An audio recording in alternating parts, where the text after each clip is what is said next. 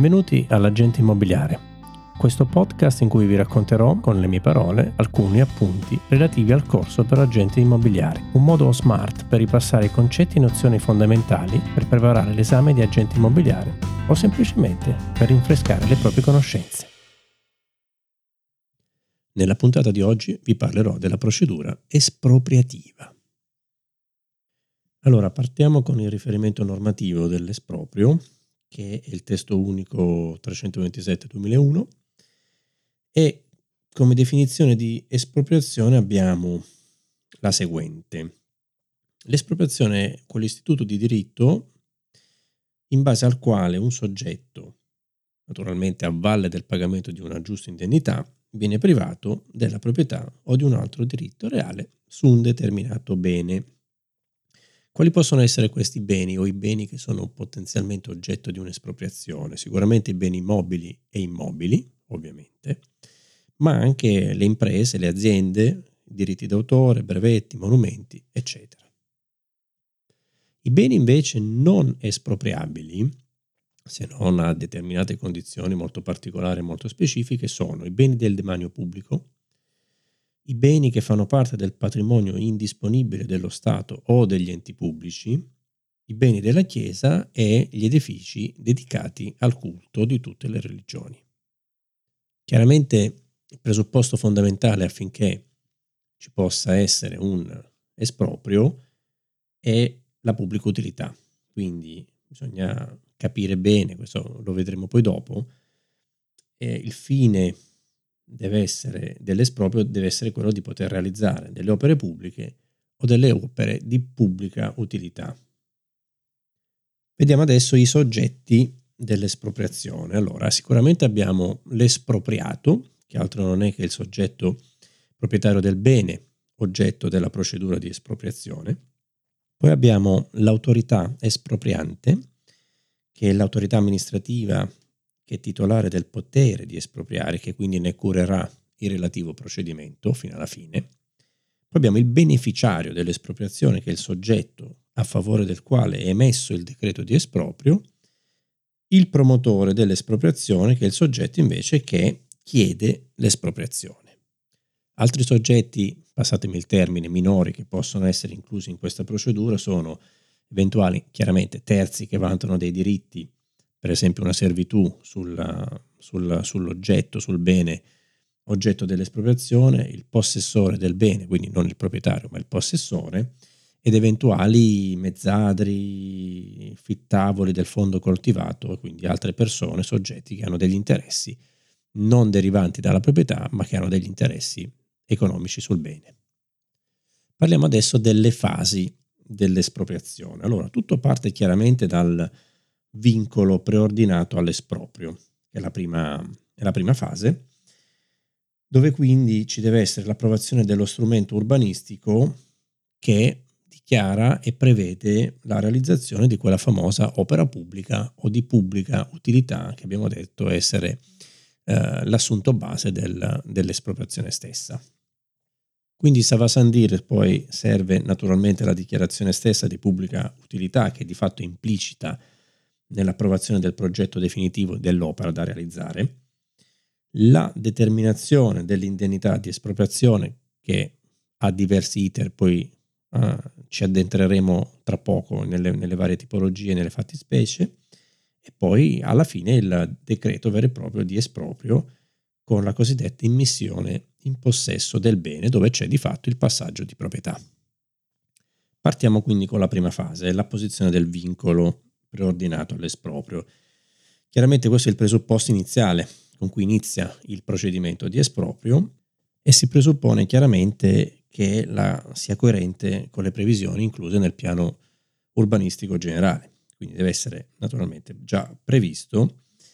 E ehm, la posizione del vincolo quindi eh, avviene quando diventa efficace l'approvazione del piano urbanistico generale e ha una durata massima di 5 anni eccezione a quanto detto prima che se un'amministrazione intende comunque realizzare un'opera pubblica o di pubblica utilità che non è, non è prevista dal piano urbanistico generale, eh, il vincolo può essere comunque disposto in alternativa con l'approvazione del progetto eh, definitivo mediante o un piano particolareggiato o un rilascio della concessione stessa, un accordo di programma o una conferenza di servizi.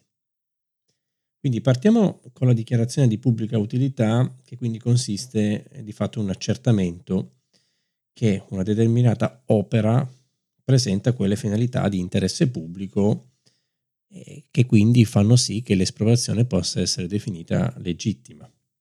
Attenzione però non è un giudizio soggettivo, ma è un vero e proprio eh, è un provvedimento basato su delle considerazioni assolutamente tecniche.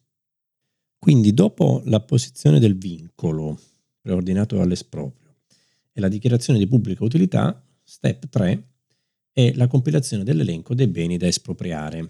Quindi dove il promotore dell'espropriazione compila entro 30 giorni dalla dichiarazione di pubblica utilità l'elenco dei beni da espropriare e indicando una prima offerta cosiddetta iniziale. Naturalmente i proprietari possono presentare nei successivi 30 giorni le proprie osservazioni su quanto ricevuto. Passo successivo, quindi, una volta ricevute le eventuali osservazioni da parte della proprietà, l'autorità espropriante, valutando appunto queste osservazioni, accerterà il valore dell'area e quindi determinerà l'indennità provvisoria. Tale indennità è quindi poi notificata ai proprietari e ai beneficiari il proprietario entro 30 giorni può comunicare all'autorità se c'è un'accettazione che a questo punto diventa però irrevocabile, sulla base del quale viene poi calcolato il corrispettivo di cessione volontaria, che poi vediamo bene dopo come si calcola. Alternativamente, chiaramente il proprietario può non accettare questa indennità eh, provvisoria anche con il silenzio. Attenzione, questo, in questo caso cioè il silenzio non è assenso e quindi a questo punto si avvia la procedura di determinazione invece dell'indennità definitiva. Procedura di indennità definitiva dove l'autorità espropriante invita il proprietario entro 20 giorni a comunicare se intende avvalersi dei cosiddetti tre tecnici, di cui due nominati dall'autorità stessa, di cui uno di fiducia del proprietario e uno invece nominato dal presidente del tribunale. Se il proprietario non risponde, l'autorità espropriante può chiedere la determinazione dell'indennità direttamente alla commissione espropri. Se a questo punto il, commis- il proprietario non accetta, entro 30 giorni l'autorità ordina il deposito dell'indennità definitiva presso Cassa Depositi e Prestiti e si procede direttamente al decreto di esproprio. Il proprietario chiaramente avrà ancora una facoltà di apporsi, ma questa volta solo in appello e quindi ricorrendo all'ultimo livello che è la cosiddetta stima giudiziaria.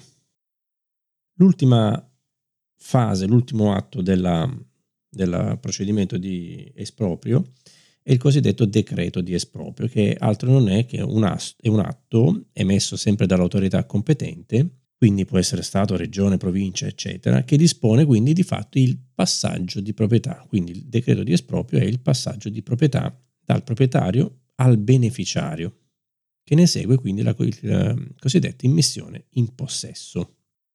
I termini per l'esecuzione del decreto di esproprio sono due anni, quindi ah, ci sono due anni di tempo per effettuare effettivamente l'esproprio e l'immissione in possesso.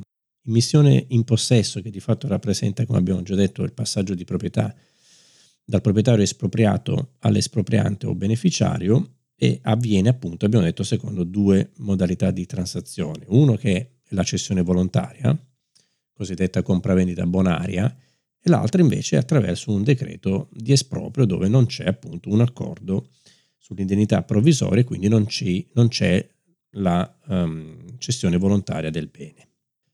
Prima di affrontare la parte finale che è il calcolo dell'indennità stessa, piccolo riepilogo quindi sulle fasi del procedimento espropriativo. Allora, per farla molto semplice, si parte dal vincolo preordinato all'esproprio, dichiarazione di pubblica utilità. A questo punto c'è la compilazione degli, delle, dell'elenco dei beni da espropriare, a cui segue la determinazione della prima offerta, la cosiddetta offerta iniziale. Tale offerta iniziale viene notificata al proprietario e, ehm, e cui ha 30 giorni di tempo per eh, inviare le proprie osservazioni, dopodiché si arriva a una determinazione della cosiddetta indennità provvisoria. A questo punto chiaramente il proprietario ha due scelte, accettare o rifiutare questa indennità provvisoria. Se accetta si va per direttissima, passatemi il termine, nella, uh, nel, nel caso, nella fattispecie di cessione volontaria del bene, quindi c'è un pagamento abbastanza rapido della, del quantum e quindi c'è la immissione in possesso, quindi c'è il passaggio di proprietà. Nel caso invece in cui il proprietario rifiuti l'indennità provvisoria, va diciamo, determinata la indennità definitiva e quindi ciò avviene con, per mezzo dei famosi tre tecnici di cui abbiamo detto prima, quindi c'è una nuova stima, c'è una nuova determinazione di questa indennità che a sua volta può essere accettata o meno, se si accetta si va verso il pagamento, se non si accetta si va invece verso la determinazione della cosiddetta indennità giudiziaria. Criteri di valutazione, come calcoliamo quindi il valore dell'indennità? Allora, intanto dobbiamo fare una differenza molto, molto netta. Nel caso di esproprio totale, nella maggior parte dei casi parleremo di valore venale, cioè valore di mercato dell'area. Nel caso invece in cui parliamo di esproprio parziale, chiaramente ci sarà da utilizzare il criterio del valore complementare, proprio perché è un pezzo del bene che viene eh, che viene perso, no? che viene ceduto e quindi va calcolato il, il valore complementare dell'intero bene. La formula dell'indennità in realtà qui è molto semplice perché altro non è che il valore della parte espropriata meno le cosiddette detrazioni per vantaggi speciali o immediati. Qui abbiamo tre fattispecie relative al valore della, uh, delle detrazioni per vantaggi speciali, dove intanto la detrazione deve essere compresa massimo entro la metà del valore della parte espropriata, cioè le detrazioni non possono essere maggiori della metà dell'importo del valore dell'area espropriata. Nel caso in cui invece le detrazioni siano minori o uguali a un quarto del valore dell'area, la detrazione si applica, caso base, e non succede niente.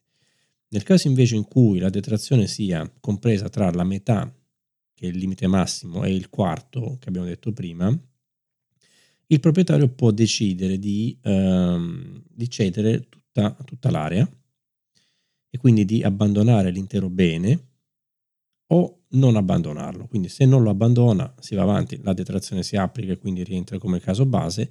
Nel caso in cui invece la proprietà decida di abbandonare l'intero bene all'espropriante, l'espropriante può accettare o meno. Quindi se non rifiuta, quindi se accetta, le detrazioni non si applicano, quindi perché non c'è più un, un esproprio parziale, ma a questo punto c'è una valutazione dell'intero bene, cioè il valore venale dell'intero bene. Se invece l'espropriante rifiuta e quindi ehm, deve corrispondere però a questo punto una somma non inferiore ai tre quarti dell'indennità. La detrazione non si applica, ma si torna al caso base dove naturalmente l'indennità deve essere pari al 25% al massimo del valore dell'area. Come criteri di valutazione quindi dell'espropriazione l'indennità si distinguono essenzialmente in due, sono quelle principali che spettano al proprietario e quelle accessorie che invece spettano ai vari potenziali conduttori del fondo a compenso naturalmente della perdita eh, del reddito di lavoro derivante dall'esproprio stesso. Eh, in caso di opere di pubblica utilità eseguite da privati, L'indennità è commisurata al valore venale del bene espropriato, se parliamo di chiaramente espropriazione totale, quindi il valore di mercato, oppure come abbiamo detto prima il valore complementare se l'espropriazione è parziale. Nel caso invece in cui le opere di pubblica utilità sono eseguite da enti pubblici, quindi no, non da privati ma da enti pubblici, sono diversi invece i criteri di stima a seconda della della destinazione dello status dell'area.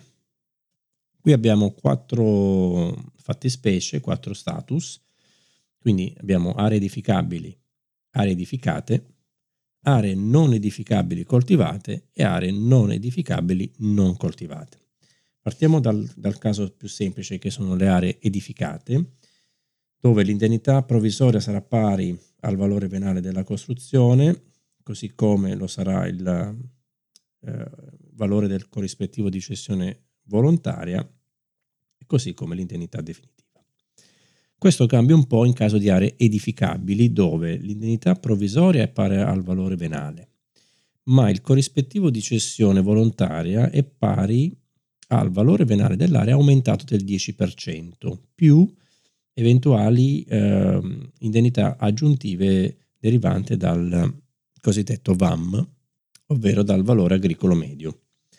Questo più 10% di bonus, passatemi il termine, vale anche la, per l'indennità definitiva di espropriazione. Per quanto riguarda invece le aree non edificabili coltivate, si tiene conto del valore dell'area o valore agricolo, tenuto conto, bisogna tenere conto anche dell'esercizio dell'azienda agricola stesso e questo vale anche per il corrispettivo di cessione volontaria e quello dell'indennità definitiva, dove per entrambi questi ultimi due casi va calcolata anche l'indennità aggiuntiva del VAM, il valore agricolo medio. Questo invece non, non c'è, quindi non c'è l'indennità aggiuntiva del valore agricolo medio nel caso di ultimo caso di aree non edificabili non coltivate, dove sia la provvisoria che la cessione volontaria che l'indennità di, diciamo, definitiva viene calcolata esclusivamente con il valore venale. Ultimo caso è l'occupazione temporanea, dove l'autorità espropriante può anche disporre un'occupazione temporanea di aree che non sono soggette al procedimento di esproprio ma sono indispensabili alla corretta esecuzione dei lavori. In questo caso l'indennità è pari per ogni anno a un dodicesimo di quanto sarebbe dovuto nel caso di esproprio vero e proprio. Spero che questa puntata sia stata interessante e utile e se ne avrei voglia chiaramente mi troverai qui. Ci sentiamo presto. Ciao!